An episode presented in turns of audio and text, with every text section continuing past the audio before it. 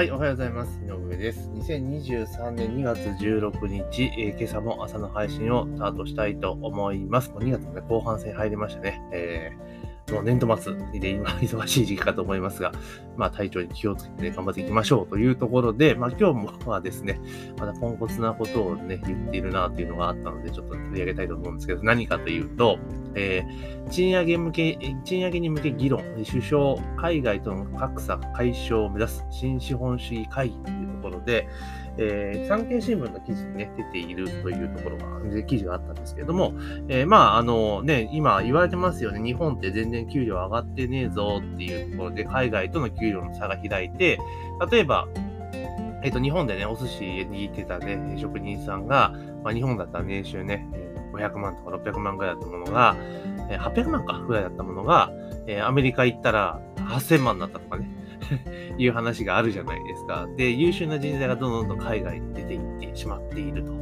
えー、それはなぜかって言ったら海外と日本の賃金差が激しくて、要は海外に日本人が出稼ぎ行ってるぞみたいな状況になっているというのが、まあ、ちょっと言われていると思うんですよね。で、まあ、このなんか会議の中で、えー岸田さんはですね、まあ、日本企業と海外企業の間に存在する賃金格差の解消を目指すというところで、で記事の中では海外で、会議では海外では職務に応じて大きな、えー、賃金格差があるのに対し、日本では職種別の賃金格差が小さいことといったデータを共有、アイティー など専門スキルを身につけても賃金アップにつながりにくい海外に人材が流出する恐れもあるというところ、あと賃上げには、えー、仕事の役割に応じて給与を定める職務給への移行が重要だとされ、えー、自律的なキャリア経営形成を推し進める取り組みは欠かせないと。企業主導の人事異動を社内公募に変えて、スキルを持つ若手が活躍しやすい環境を作ったり、在職中にリスキリングに関して企業経営でなく個人を直接支援する施策など、えー、などと、まあ、そのような意見ね。あと、この他に労働移動の円滑化に向けて自己通報による退職者が、えー失業手当を一定期間受給できない仕組みも、えー、ぜひも議論されたというところで、なんかもう相変わらずポンコツだよなっていうふうにちょっと思ったりするんですよね。で、まず、あの、給料が日本で全然上がらない一番の理由と、まあ海外との差もあるんですけれども、これ一番の理由は、あの、一度雇ったら辞めさせられないからなんですよ。ただそこに尽きるわけですよね。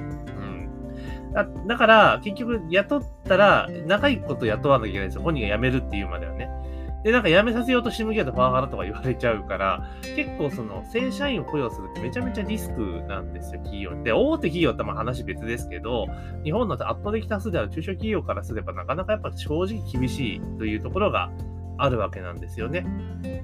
で、だから結局一人雇っちゃったら、その人辞めさせられないから、その人がいなくなる、もしくは定退職するかって、定年退職になるまで、まあ、その枠が一個埋まっている状態がするわけですよね。だけど、その外国とかは、アメリカとかね、海外は、あの別にその、なんだろう、職務、だからここで言ってることは職務給ですよね。えー、で、あの、決まっているわけじゃないですか。だから、その職務の条件、だから職務記述書っていうのがちゃんとあって、その定義、要件定義されているわけですよ。で、その要件定義満たせなかったら、クビになっちゃうわけなんですよね。だから、そのそれぞれがその要件を満たすために、あのスキルを自分で上げていくっていう仕組みになっているんですよ。だからそれがうまく回っているんで、逆にあの満たさなかったらやめられるし、だけどそのスキルを満たせていれば他に転職もできるっていうところなんですよ。だから出やすくて入りやすいっていうところなんですよね。だから給料は上がっていくわけですよね。だから優秀な人材を取るためには賃金を上げなきゃいけないっていうモチベーションが企業側に働くわけですよ。で、あの結局企業にとって不要だよと、ちょっとあんた困っちゃうよっていう人を退職させられるようになれば、全然給料って上がっていくわけなんですよね。雇用が流動化していくのはもう見えてる。だから日本はそれができない、海外と差が出ているのはもう極端にあの労働者が守られているという状況があるからこそ、まあ、給料が上げにくいわけですよね。だから結局、給料上げないけど雇用は維持するよって話じゃないですか。で、結局給料上がらんけど、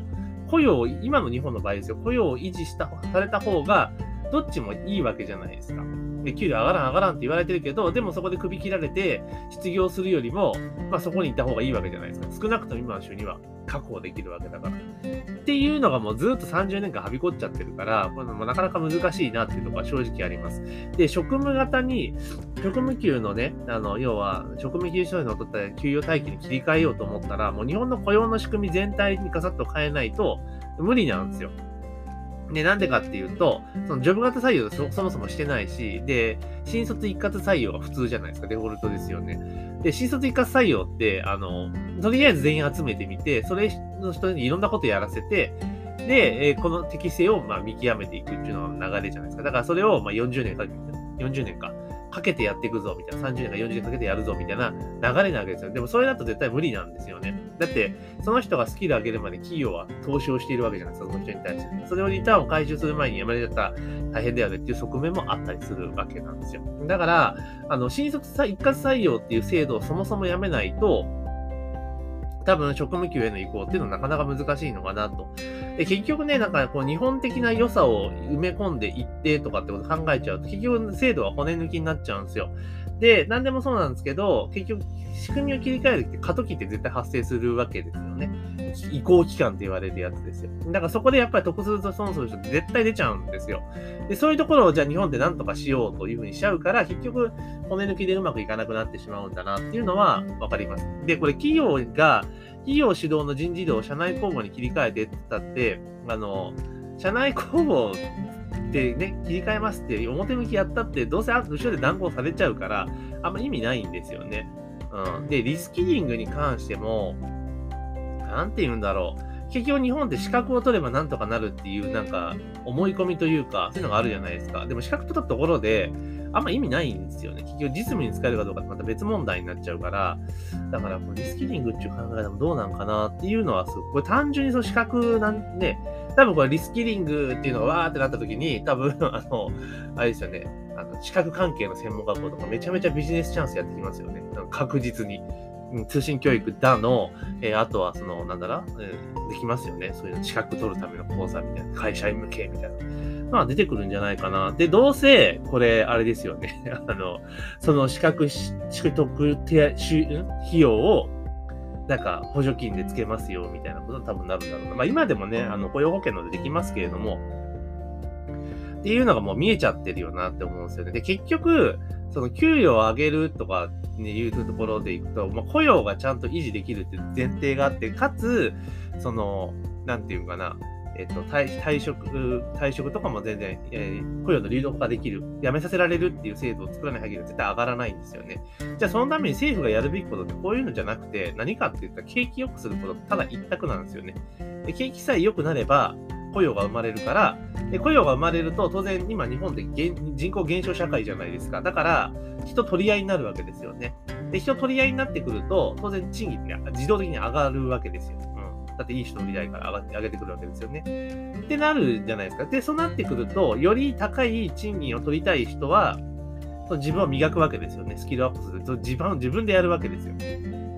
だけどで、そう経験が良くなってきて、そうなっていって自分でスキルを磨くときに、これだから、あの、人々がお金を使いやすい環境を作ってあげりゃいいんですよ。ただ単純に。うん、お金を使いたい。で、なんでじゃあ今お金を使わないのかって言ったら、もう将来、なんか増税しまくりそうじゃないですか。岸田さんって。ね、もう増税大魔王みたいな感じじゃないですか。